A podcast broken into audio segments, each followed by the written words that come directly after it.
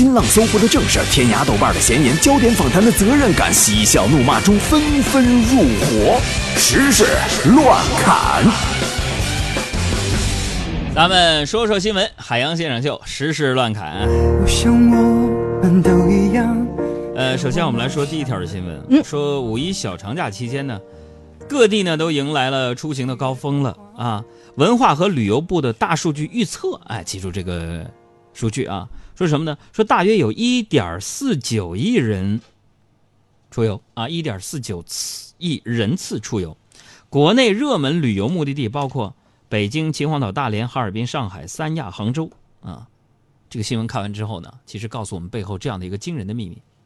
啊，今年五一有一点四九亿人出游。嗯，这里边有个惊人的秘密啊，什么秘密啊？没五啊，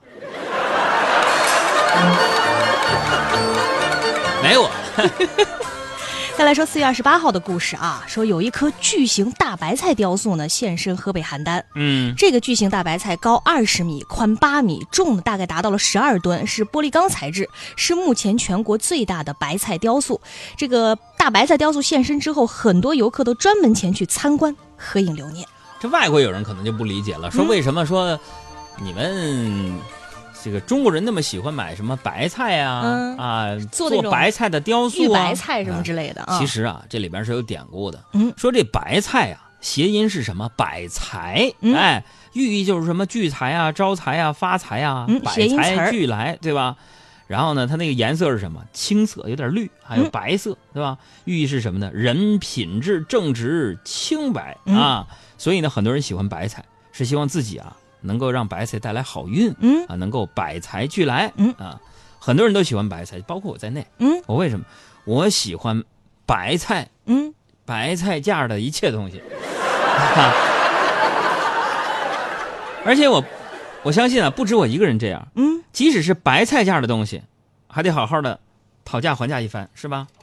分钱，你瞧这动作，嘿嘿，师傅师傅，您就别让了。要省您从大处省，省个十请带八请；要算您从大处算，算个十万带八万。要算您别跟我算，我穷的都快要了饭，成天在这卖葱蒜，一身泥来一身汗，刮风下雨也得干，要不然就甭吃饭。少给五分我不干，您看合算不合算？五分钱，你说他贫不贫？你说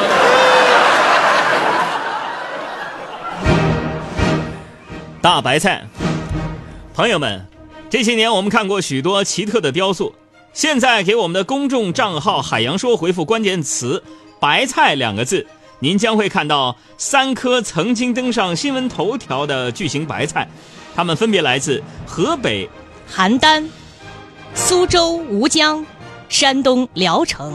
请朋友们来猜一猜，哪一颗白菜是我们今天的新闻主角？由河北邯郸代表队选送的巨型白菜。各位观众、各位听众，给我们的公众账号回复“白菜”两个字，看看这奇葩的雕塑吧。好，说完了河北邯郸，我们再来说说苏州。嗯苏州呢有个姑娘叫小徐，嗯最近一个月呀、没怎么休息，每天呢这个上班路上还得花四个小时，她还跟风吃素啊，说什么别人说吃素健康，她也跟风吃素，果然呢身体就不行了，浑身乏力，腿儿发软，然后她就赶紧找领导啊请了半天假啊，这个请假理由就是我实在是不行了，太难受，领导我想请半天假呀，我想吃肉。这个领导呢很开明，竟然准假了，还告诉小徐说，每日肉量啊要达标，勿影响正常工作。别人嗯啊，每日肉量要达标，勿影响正常工作。对，这领导的皮肤。换做我只能是海洋啊，每日减肥量要达标，勿影响正常工作啊。在这儿呢，我要跟大家分享一下啊，嗯这个四月不减肥，五月徒伤悲。嗯这人啊，一旦动了减肥这个念头，嗯，人就会变胖，真的。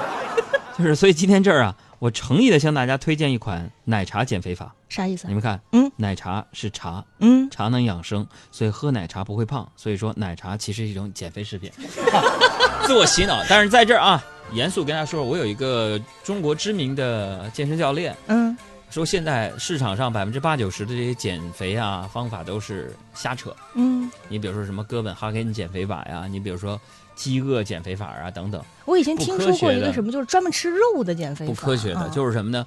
我最近呢，就是跟他一起人练。其实你有人说不吃主食，完全错误。你嗯体内是需要碳水化合物的，嗯嗯，对？吧？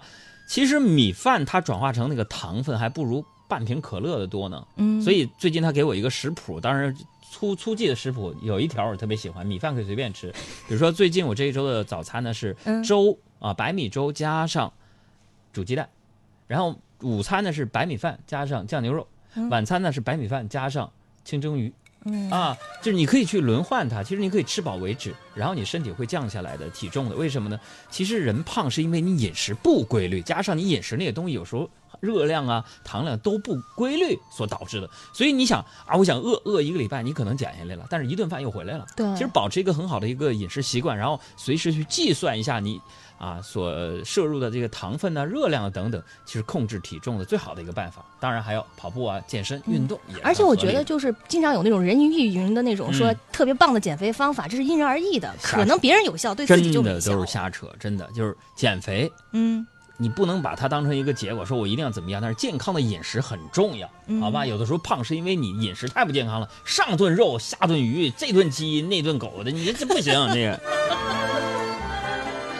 好，再来说这个电影啊，奶茶刘若英导演的电影《后来的我们》呢是刚刚上映了，首映当天呢就以百分之四十五的排片是强势领跑五一档，可是没有想到呢，当天晚上就被爆出了有不当操作，就是大面积购入预售票，然后呢在于上映的当天呢大批退票。然后猫眼呢发表声明表示说，自己的平台呢被恶意刷票退票，他们已经将数据和证据提交了有关部门调查。而目前呢，很多影院已经啊因为这个事情的波及，紧急关闭了票务平台的退票功能，以应对不正常的退票现象。简而言之就是目前的状况是，后来的我们学会了退票。咱不说退票这事儿啊，我先说一下目前我对类似的电影的一些看法。刘若英我很喜欢，因为她的声音特别适合做电台女主持，很温暖的那种声线很好。嗯但是我真的觉得《前任三》和后来的我们这两部电影，我看过之后呢，我觉得里边价值观有问题。嗯你没有发现无论是《前任三》还是后来的我们，他都告诉我们这样一个道理：嗯，前任比现任好，对吧？就是那个什么得不到的都有恃无恐，是这吧？不是得不到的永远在骚动，骚动啊得到的总是有恃无恐，怎么可能呢？我真的觉得，就是生活当中，你现在相处的，你热恋当中的也好，你的女朋友也好，你的老婆也好，才应该是你这世界上最好的另一半，对吧？嗯过往的是因为不适合或者是错过才分开的，怎么能用电影来倡导这种价值观？就是说前任才是最好的。我真的觉得看完之后，真的觉得它 不是滋味儿，你知道吗？再者说了，你看猫眼儿呢，也作为这个电影的独家的发行的一个发行方，另外呢，也是售票平台出现这种订票啊、退票的这种方式，实在是令人怀疑。为什么呢？因为是这样的一个情况，就是很多的在线的售票平台呢。呃，他们根据这个票量，然后呢，片方、院方嗯会安排他排片的场次，也就是说，你预定的票多了，排片可能排片就会非常的多，嗯然后你又退票，就发现，哎，排片多的当然量会越来越大嘛，嗯，但是呢，你又退票，又导致了无人去观看这部电影，这是一件让人真的怎么去解释都解释有点不通的这种想法。也希望猫眼儿能够有一个后来的一个解释，是吧？嗯所以那首歌应该这么唱：嗯，后来我终于学会了如何退票，可惜你早已关闭退票的通道。后来终于在眼泪中明白，有些票一旦买了就退不掉。后来我终于学会了如何退票，可惜你早已关闭退票的通道。后来，终于在眼泪中明白，有些票一旦买了就退不掉。那么，国家电影总局进行分析之后呢，初步认定，呃，这个影片退票情况呢确实有异常，具体问题呢尚待研判。嗯，虽然目前呢最终的结果我们不得而知啊，假如说很不幸，最后真的是票房注水，不得不说，进入互联网时代，营销方式倒是创新又多变。嗯以前的电影是票房注水，好歹呢还是花真金白银，现在呢，你们这不是空手套白狼吗？你们这是。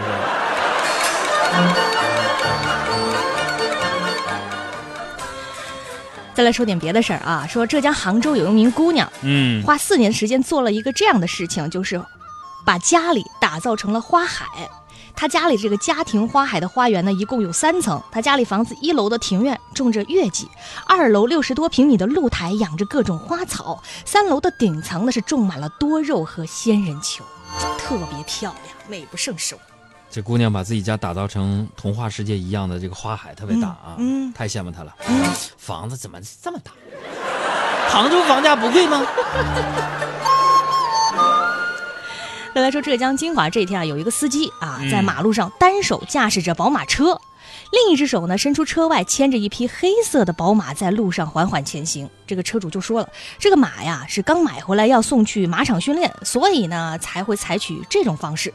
交警就表示了，你这样单手开着宝马车，这一手还牵着宝马在路上溜啊，这个行为有碍其他车辆安全行车，违法行为要依法罚款五十块钱，扣两分。这也就是说，左边来了一辆黑色宝马，右边来了一匹黑色宝马。不知是左边的黑色宝马在溜右边的黑色宝马，还是右边的黑色宝马在拉左边的黑色宝马啊？开宝马的溜宝马、嗯啊？那你说，那开路虎、捷豹、大黄蜂的，你这帮怎么整？你说情何以堪呀？前两天呢，三亚至绵阳航班呢到达绵阳机场之后，在下客的过程当中，一名陈姓男子觉得机舱闷热，顺手打开了飞机左侧应急舱门，导致飞机舷梯滑出受损。其行为已经违反相关的法律法规。目前，该男子已经被绵阳机场公安分局依法行政拘留十五天，出来后还要面临巨额索赔。航空公司正在研究对该旅客追讨赔偿的相关事宜。你看，俗话说得好，顾客就是上帝。啊嗯，有这么一句话。这位上帝呢，在为自己打开一扇门的同时，嗯啊，也为自己关上了一扇窗，嗯，铁窗啊。相信他拘留出来之后呢，听到巨额赔偿时，他就不知道什么是闷热了，啊、嗯，只会心头一凉啊，那感觉好有一比啊。冰与火之间，冰点到沸点；冰与火之间，冰点到沸点。再来看啊，国外的消息说，荷兰应用科学研究组织呢最近发布了一项最新的调查结果，嗯显示说，烹饪时候产生的微粒啊，对人体是有害的，如果不加以保护的话，很容易诱发肺癌。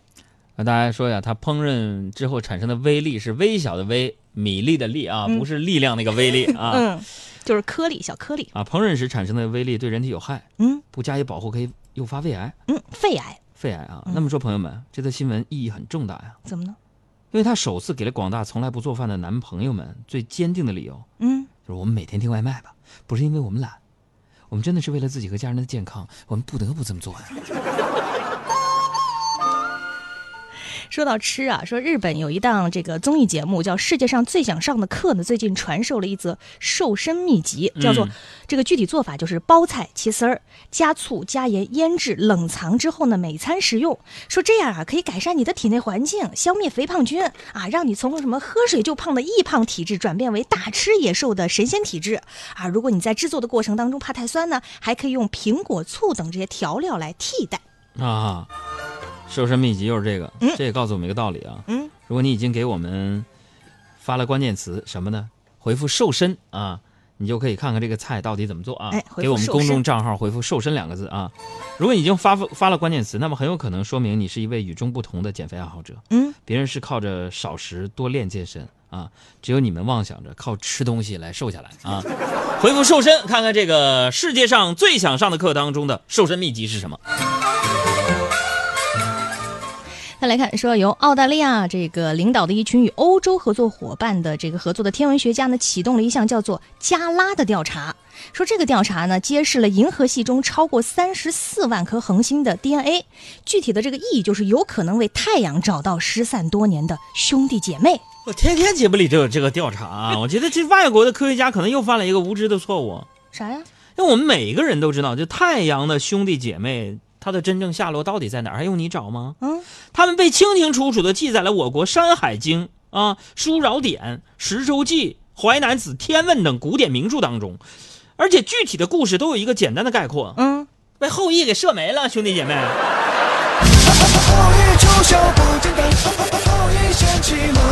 哎，这个音乐推荐来自于李荣浩。后羿。